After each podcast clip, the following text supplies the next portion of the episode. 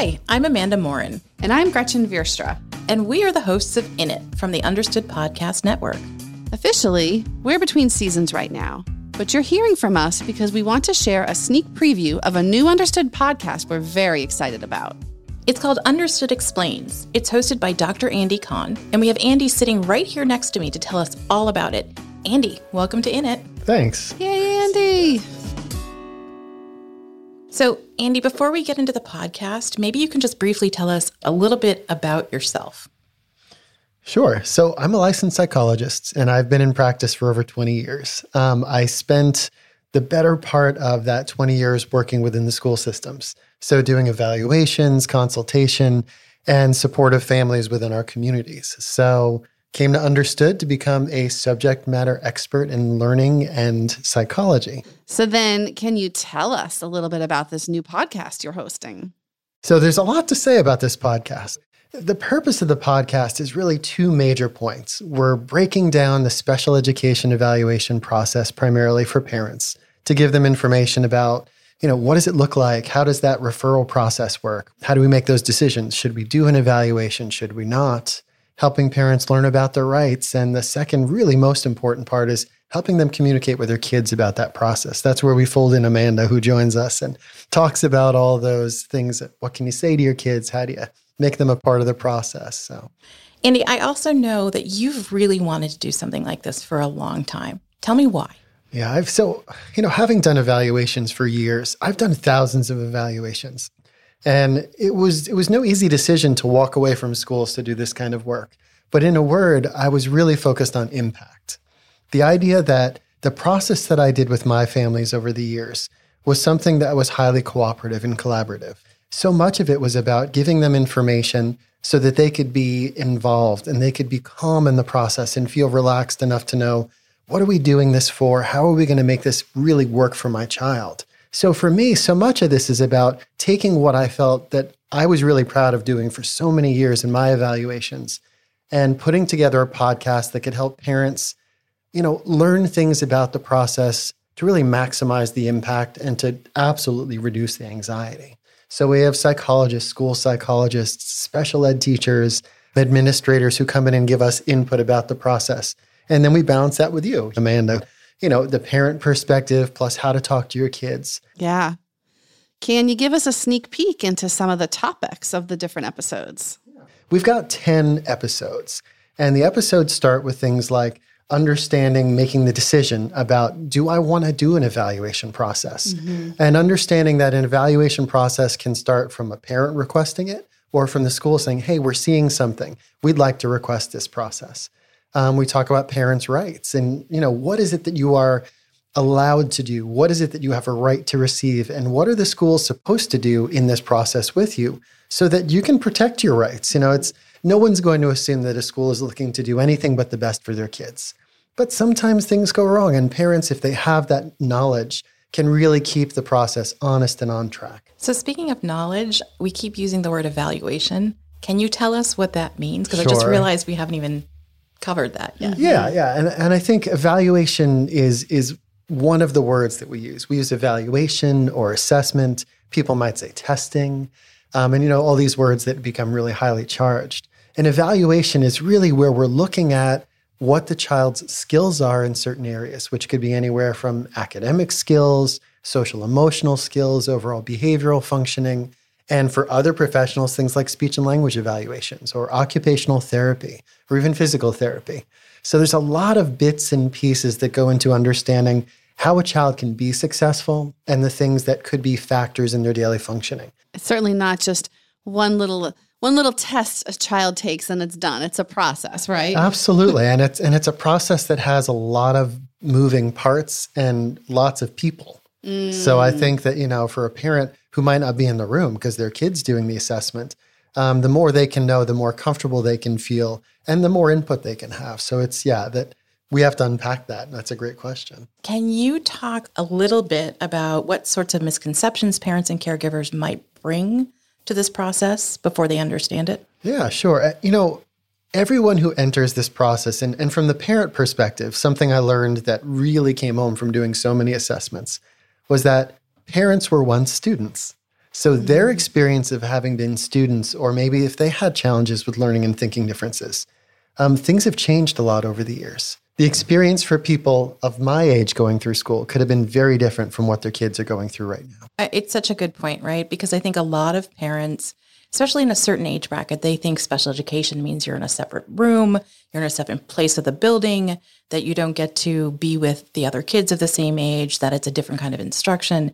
And that's not the case anymore and it and it once was you know as as a kid going to new york city schools when i was young you know it, it was if a kid got identified for for services you really might not have seen them again except mm. maybe after school or on the way to school so for parents who might or might not have had you know a positive experience in their own education it really becomes a loaded process and you have to take that into account you know the primary thing that i think that always echoed with me is how are the parents responding to this process? What does it lead them to feel emotionally? And then in turn, you know, having a child is like having your heart on the outside of your chest. Oh, yes. So, you know, if your child is now being asked to go through a process maybe you've went through or things that you have, you know, beliefs that are based in when you went to school, it can be really, really unsettling. And to give parents the right information so they can know that they're in charge of making decisions is incredibly powerful. What do parents most often struggle with around this process? What tends to be the bumpiest parts along the way? For parents of much younger children, the one thing I'll say that I noticed my entire career little kids don't mind leaving a classroom. They don't mind getting the extra support. As a kindergarten teacher, I can tell you that that they loved they loved being the one walking out with the person. Yeah. They loved it. Mm. You know, for so many parents, it's it's often the idea about I don't want my kid to be labeled. Mm. I don't want my kid to look different. I don't want my kid to be picked on because um, we find that they have something that they need that's different than other kids. And I think that people perceive the process and the outcomes as being public. That somehow, because you're doing it, everybody knows. It's that permanent record thing that people yeah. think about, right? Mm. There's a permanent, and I will just be the first one to admit that as a parent, I had that fear. And I was oh. a teacher, I was an educator, I was in special education. And when I first did this with my first child who went through evaluation. I had this like, nope, nope, don't want to do that. Don't mm. want that mm. label. Don't. But, you know, people like you, Andy, make it easier for us to understand like it's not a permanent record situation. Mm-hmm. And I think some of us would say that, you know, we're building in the idea of expectation that's realistic and putting people in the position to ask questions that builds comfort. Mm-hmm. And I think that in and of itself, if you're comfortable enough to say, I don't understand this, or this scares me, or heck no, I don't want my kid to get that, then it gives us the opportunity to make the pro- the process can be therapeutic, right? It can be if we're going through this process together and we're learning about your child together, can you come to a conclusion about, wow, you know, my kid wasn't just refusing work, because they're naughty or because they're a pain or mm-hmm. because of some momentary frustration we all experience as parents. But it's more about, well, I didn't know my kid wasn't able to process that information or struggles with reading or can't focus without support. Mm-hmm. So I think that a well done evaluation is a therapeutic process. And, and I think that we can't underestimate the impact of that. I'm going to turn the tables and ask Gretchen a question, if you don't mind. Yeah. Did you participate in these processes as a teacher? Yes. What was it like for you on that side? Yeah. Um, sometimes families were really invested and interested in getting the evaluation done. And so they were like super involved from the beginning and talking to me about it and gathering the information. But then there were other families who were scared. This was the first time that anyone was bringing up that perhaps their child struggled with something. And for some families, hearing that it was hard to take, right? Because lots of families envision their child as quote unquote perfect, right? And then you're told, well, wait a minute, we actually want to find ways to better support your child.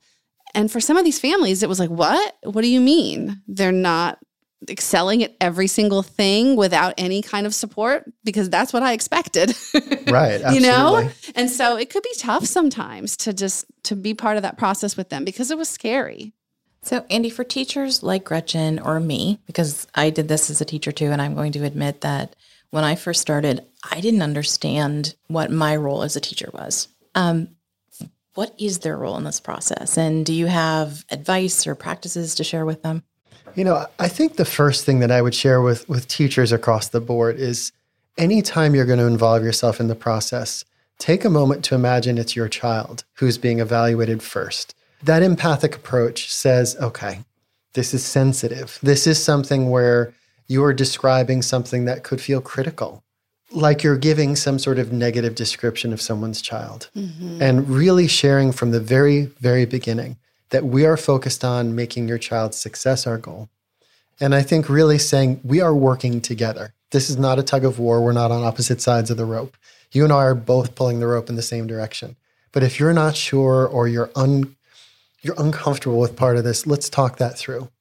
And teachers can often say, you know, kids who have had this kind of testing, who have found that they have differences, um, they really can benefit. And there's a lot of stuff we can do and reassuring them about what it's going to lead to. So there's, you know, there's there's a little bit of benefit in just understanding, you know what, your kid is going to manage this fine if we support them the right way. It's much harder to break your kids than you think. Mm, you know? Right. Yeah. Yeah. And and I think that one of the keys in terms of being successful as a teacher, as a psychologist, as a parent, is always being focused first on what you like about the child.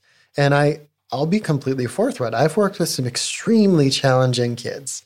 And I can say that with very high certainty, I really, really learned to love all of these kids because they all have something about them that's cool and interesting. And for us to be successful, focusing on those things is important.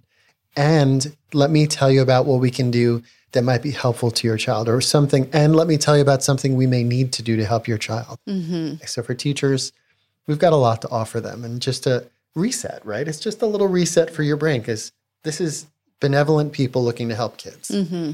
For the teachers listening, I do want to say that it's okay to not know, right?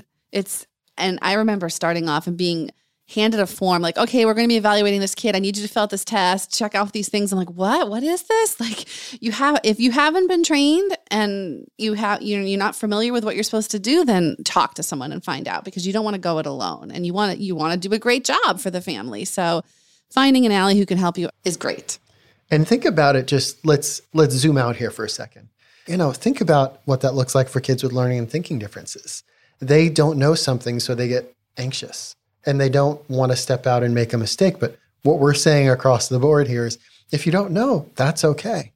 That was part of the fun of being able to come on and have those conversations with Andy as we, we unpacked some of that. We yeah. looked at how, as a parent, do you look at what you need to learn and then how do you pass that on to your child? And and the best part about that is when you have multiple perspectives talking about something like that, Amanda, you were coming up with things that I wasn't thinking of in that moment. So when we bring in the experts at the beginning of each session, then we have Amanda and I chatting. I think for me, the, the greatest surprise about it was I kept learning things about perspectives that I wasn't taking. You know, as much as I've done this my whole career, I kept stumbling across bits and pieces like, okay, that's cool. That I never thought about it that way. You know, and I think that's that's really what's powerful about this is getting people who know a lot of stuff to talk together because none of us by ourselves knew enough to tell you everything.